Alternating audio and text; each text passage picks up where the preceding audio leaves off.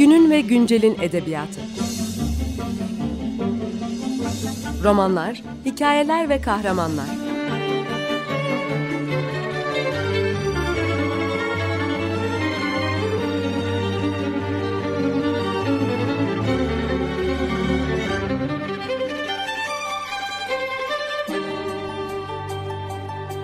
Hazırlayan ve sunan Seval Şahin.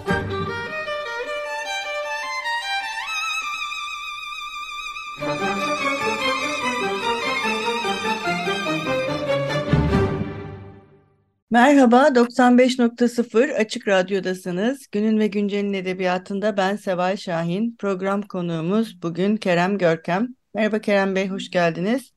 Merhaba, hoş buldum. Kerem Bey ile birlikte bugün Gidemeyenler adlı romanını konuşacağız. Bu roman 2020 yılında Siyah Kitap tarafından yayınlandı.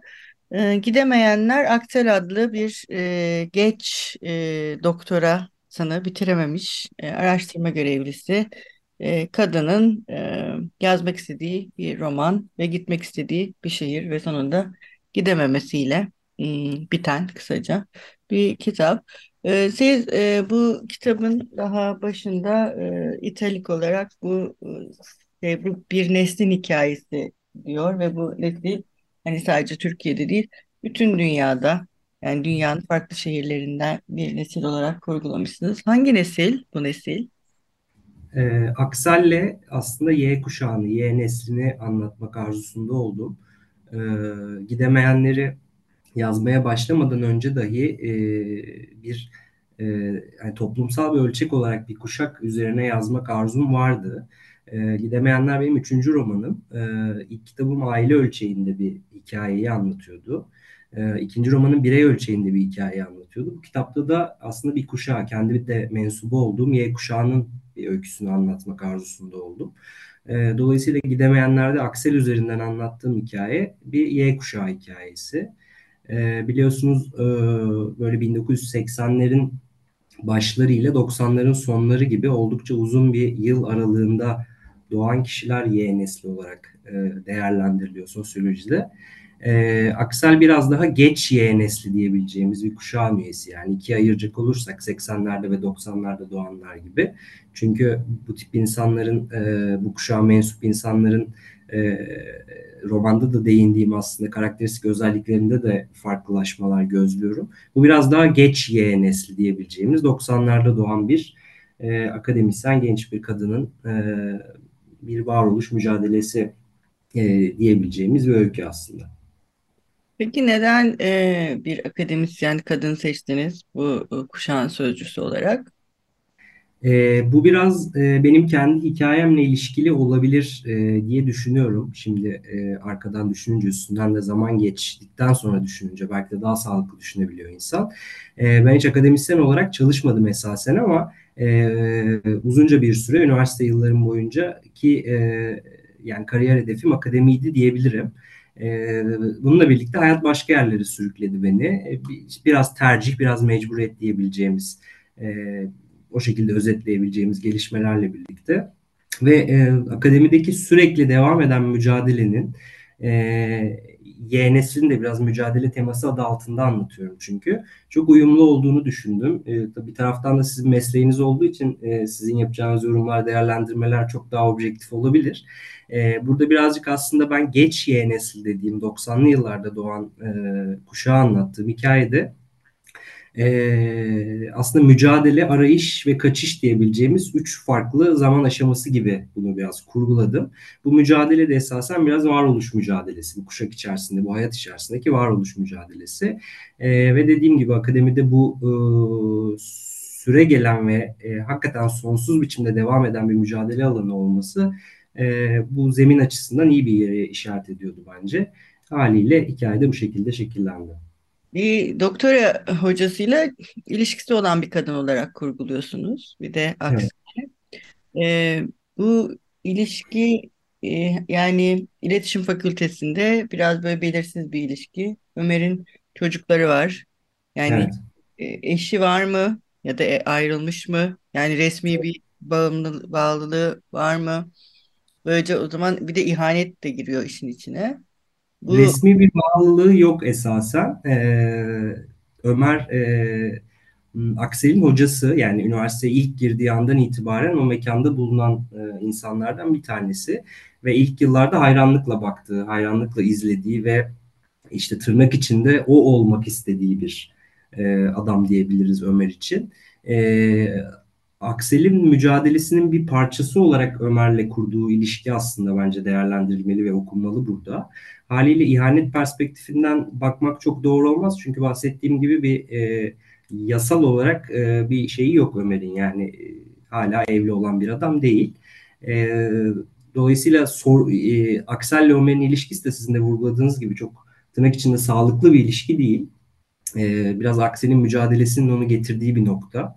E, Ömer için e, biraz daha karanlık. O kısma çok girmiyoruz zaten. Yani hikayemiz Aksel'in hikayesi olduğu için. Aslında kabaca böyle yani Aksel'in e, var olma mücadelesinin bir parçası Ömer sadece. Hikayedeki tek değeri bu belki de. Ama bir eşitsizlik var. Yani hocasıyla birlikte bir duygusal ilişki yaşayan birisinin akademideki varlığı onun başarısızlığıdır aslında. Başarı değil. Yani hangi işte olursa olsun. Yani şirket patronuyla altında çalışan birinin değil mi? Kadın ya da erkek fark etmez. İlişkisi de bu kişinin kendine olan bir nevi yani hem iyi hem kötü tarafları olan bir şey bu. Ee, Aksel'in kendi kuşağının temsilcisi olarak yaptığı şey böyle bir şey mi? Yani o yüzden mi böyle bir ilişki yaşıyor? Kendinden daha büyük, kendinden daha güçlü. Ama zaten doktorasını da bitirememiş. Ee, bu, bu ilişki bu yüzden mi böyle? Yani böyle bir metaforik şey var mı tarafı? Ee, çok haklısınız. Tam da tarif ettiğiniz gibi aslında. Bununla birlikte Aksel için bu e, ideal ve mutlu olduğu bir ilişki değil. Çünkü Aksel'in e, bir önceki kuşağı yani erken Y kuşağı ve geç X kuşağı diyebileceğimiz Ömer'in de e, mensubu olduğu kuşağa karşı içten içe bir öfkesi de var. Çünkü mutlaka fark etmişsinizdir. Kitabın içerisinde e, ilk bölümlerde bir yerde e, bir öğle yemeği esnasında Damla ile yedikleri öğle yemeğinde şöyle bir cümle e, Aksel kullanıyor. Benim e, bu hayattaki e, amacım, idealim, hayalim e, Ömer'in ve Ömer'in temsiliyetiyle aslında bir önceki kuşağın sıradan bir gündelik hayatı ve bunun için e, özellikle bir çaba harcamalarına, e, bizim geçtiğimiz sınavlardan geçmelerine, bizim yaşadığımız zorlukları yaşamalarına gerek yok. Haliyle bir e, öfke var Aksel'de. Bu belki de bir e, öç alma çabası e, Ömer'le kurduğu ilişki. E, esasen böyle tekrar etmek gerekirse e, ideal ve duygusal bir ilişki de, e, değil bu. Bir farklı bir e, yazılı mecrada yaptığımız bir söyleşide de bu konu üstünde konuşmuştuk. Oradaki e, karşımdaki insan da şeyi söylemişti. Yani bu bir ilişki mi? O bile tartışılabilecek bir nokta. Çünkü gerçekten çok sağlıksız. Haliyle dediğim gibi öfke üzerinden doğan bir e, ilişki değil bir kesişme demek lazım belki de buna.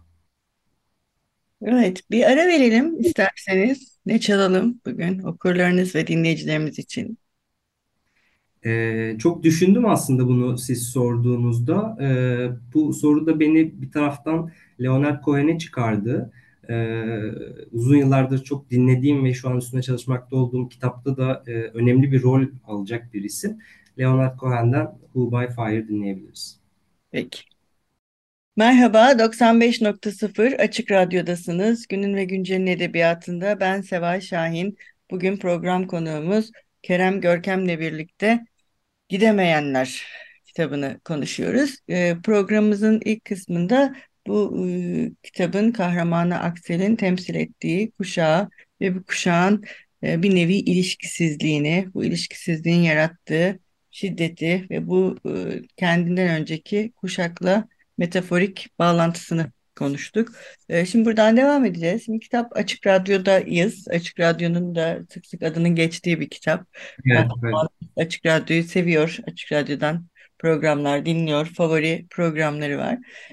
Şimdi Aksel e, yaptığı her şeyi anlatıyor bize kitapta. Yürüyüşünü, gördüğü insanları, aklından geçenleri, e, işte sosyal medyaya girip e, orada neler yaptığını. E, neden bu kadar her şeyi anlatıyor bize kendisiyle ilgili? Çok mu? Ee, Yani ne, ne, nedir e, bu bir anla ilgili bir şey mi? Yok bu esasen kendini anlatma ihtiyacı ile ilgili bir şey diye düşünüyorum Aksel'in. Ee, Aksel aslında yani bunu birazcık kitabın sonunda anlıyoruz. Belki de biraz kitabın sonundan konuşmak gibi olacak ama bu kitap esasen bir yerde de e, Aksel'in yazdığı bir kitaba dönüşüyor. Aksel yola bir e, öykü yazmayla, öykü yazma isteğiyle giriyor. E, hayatında ilk defa bir öykü yazmaya çalışıyor ve bunu bir e, arayış olarak yapıyor diyebiliriz belki de. Yani kitapta iki temel arayış var. Benim o konuşmamızın en başında değindiğim varoluştan sonra gelen ikinci aşama arayıştı ve oradaki ilk arayış aslında öykü yazmaydı. Kendini bu şekilde ifade etmeydi. Ee, sonra da bir kaçış var. O da aslında Berlin olarak planlanan, bu ülkeden gitmek olarak planlanan ama gerçekleşemeyen farklı bir mecburi kaçış altında kendinin hapsedildiği e, bir durum var. Şimdi buradaki öykü yazma isteği e, sonrasında gelen bu kaçış aşamasındaki mecburiyetle beraber yani aslında e, 2020 yılındaki pandemiyle birlikte, Berlin'e gidememesiyle birlikte, kitabın adının bir yerde gidemeyenler olmasıyla birlikte e, bu yazma isteği ve öykü yazma arzusu uzuyor, büyüyor ve e, Aksel için çok büyük bir mesai haline geliyor. Daha doğrusu hayatındaki tek şey haline geliyor bu. Haliyle e, ne anlatacağını da çok iyi bilmiyor. E, o yüzden kendini anlatıyor, kuşağını anlatıyor ve bunu bütün detaylarıyla anlatıyor. Çünkü e, çünkü kendini anlatmak istiyor. Yani bunu paylaşabileceği başka hiç kimse yok farkındaysanız. Yani bir arkadaşı var Damla, bir kardeşi var Ozan. E, Ozan'la kurduğu ilişki zaten e, hiç e, aklındaki olması gereken ideal bir ilişki değil. Damla'yla son derece yapay bir ilişkisi var. Ömer'le olan ilişkisini ilk bölümde konuştuk. Bir ilişki demek bile bir e, kocaman bir soru işareti getiriyor akla. Haliyle onun bir e, arayışının bir sonucu olan yazma onu bu kitaba götürüyor. Ve burada da e, bugüne kadar hiç konuşmadığı kadar konuşuyor aslında bu kitabı yazarken. E, bütün bu detaylı anlatımların her anına tanık olmamızın deyim yerindeyse sebebi bu. Yani yazamadığı için konuşuyor değil mi bir açıda bir anlamda da? E, belki de konuşamadığı için yazıyordu diyebiliriz her ikisi de. Bu bir de kitapta bir senaryo atölyesine gidiyor değil mi? Burada Evet. yaptığı bir e, senaryo yazma çalışması var. E, bunu da bir başarısızlık olarak e, görüyor kendisinde. E, şimdi Damla ile ilişkisi yapay mı? Ben ona biraz şeyim aslında itirazım var. O ilişki bana bayağı bir sahici bir ilişki gibi geldi aslında. Çünkü Hı, Damla böyle e, onu pohpohlamıyor. Pohpohladığı tek şey hani Berlin'e gidersen yazarsın. Hani yaparsın. Böyle bir e, şey hali var e, ikisinde ve aynı yerde çalışıyorlar. İşte birisi diğerinden önce şey olmuş. E, bir e, kıskançlık ilişkisindense daha mesafeli bir ilişkiyle birbirlerini e, birbirlerini idare eden bir dayanışmaları var gibi geldi bana aslında. Yok mu? hı. Ya mutlaka bir şeyleri var, mutlaka bir dayanışmaları var ama içten içe e, Aksel Damla'ya da bir öfke duyuyor. Çünkü bir taraftan e, kendi başaramadığı şeyleri tırnak içinde başarmış bir insan olduğu için ve bunu başarma yollarını Aksel doğru bulmadığı için e, kitabın e, ilk bölümlerinde bu epey detaylıca anlatılıyor. E, Damla'ya duyduğu bir burada bir öfke, bir kızgınlık da var aslında. Ama onun yanında başka hiç kimse de yok. Dolayısıyla Aksel tarafında bu mecburi bir ilişki gibi görülüyor. Ee, o anlamda çok sağlıklı ve düzgün bir arkadaşlık ilişkisi olmadığını vurgulamak istedim. Yoksa elbette bir dayanışma aralarında var. Bir de Damla o kuralları daha kendisiyle yani diyeyim toplumla çatışma yaşamadan yani o Evet. çatışmaları e, girmeden e, yapıyor aslında. Yoksa o da çok e, şey değil, farklı düşünmüyor temelde. Evet, oyunu oyunu e, oyunu kurallarına göre oynamayı daha iyi beceren bir. Onun koruyucu olduğunu yani kendisini de koruyan bir şey olduğunu düşünüyor belki. O yüzden öyle yapıyor. Peki bu gidemeyenler, tutunamayanlara bir nazire mi? E, esasen kitap ismin üzerine çok düşündük. İlknur Özdemir'le birlikte, editörüm e, İlknur Özdemir'le birlikte. Benim e, kendisine götürdüğüm öneriler arasında gidemeyenler yoktu. Gidemeyenleri çağrıştıran şeyler vardı. Benzer anlamda olabilecek şeyler. E, İlknur Özdemir de kitap isimleri koyma konusunda hakikaten şeydir, iyidir yani, başarılıdır bu konuda. E, dedi ki burada net bir gidemeyen bir kişinin hikayesi var ve bu bir gidememek üzerine kurulu ve sen bir kuşağı anlatmaya çalışıyorsun. Bir sadece Aksel'in hikayesi anlatmaya çalışmıyorsun. Yani kalabalık bir insan grubunun e, ortaklaşan bir takım özellikleri üzerine konuşuyorsun. E, biz bunu gidemeyenler diyelim. E, aynı zamanda Oğuz Atay'a da bir selam olsun. E, ve burada anlatmak istediğimizi tek bir cümleyle çok net bir şekilde verelim gibi bir önerisi oldu. E, ben de bunun karşısında hay hay dedim. E, açıkçası şeyin özeti bu. Kitabın isminin özeti bu. E, peki siz öyle düşünüyor musunuz? Yani belki de sizin de yazarken hani bilmenin de farklı yolları var biliyorsunuz. Her zaman bu bizim bilinçli yaptığımız bir şey değil. Siz tutunamayanları düşündünüz mü yazarken? Ee, bu, bu kitap özelinde tutunamayanları düşündüm ve tutunamayanlar beni çok besledi diyemeyeceğim. Yani e, okuduğum ve bütün edebiyat yolculuğumda benim için çok önemli olmuş bir metin olmakla birlikte e, bu kitap özelinde e, tutunamayanlarla doğrudan bir ilişki yok benim zihnimde açıkçası. E, ama biliyorsunuz okurluk yazarlıkla o kadar organik bağ içinde bir şey ki e, şu anda ben böyle olmadığını düşünmesem bile içten içe muhakkak bir e, etkisi vardır. Mutlaka vardır. Haliyle sorunuza hayır cevabını vermeyeyim. E, ama bu niyetle yazmadığımı söylemekle yetineyim. Evet, e, çok teşekkür ederiz e, Kerem Bey programda konuğumuz olduğunuz için, bu sohbet için.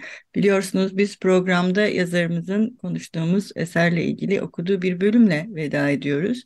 Siz bugün gidemeyenlerden hangi bölümle veda edeceksiniz? Ee, ben gidemeyenlerin son bölümünü, 16. E, bölümünü okumak istiyorum. Ee, Çok teşekkürler. Buyurun söz sizin. Hoşçakalın. Görüşmek üzere. Sadece yazdım. Çok az uyudum. Bir mavi baştan karayı doyuramayacak kadar ufak şeyler atıştırdım. Elbiselerim üzerimde çürüdü. Ben sadece yazdım. Ömer'in gönderdiği kısa mesajlara, Damla'nın aramalarına ve Ozan'ın sessizliğini aldırmadım. Kendimi onlara kapadım. Sadece yazdım.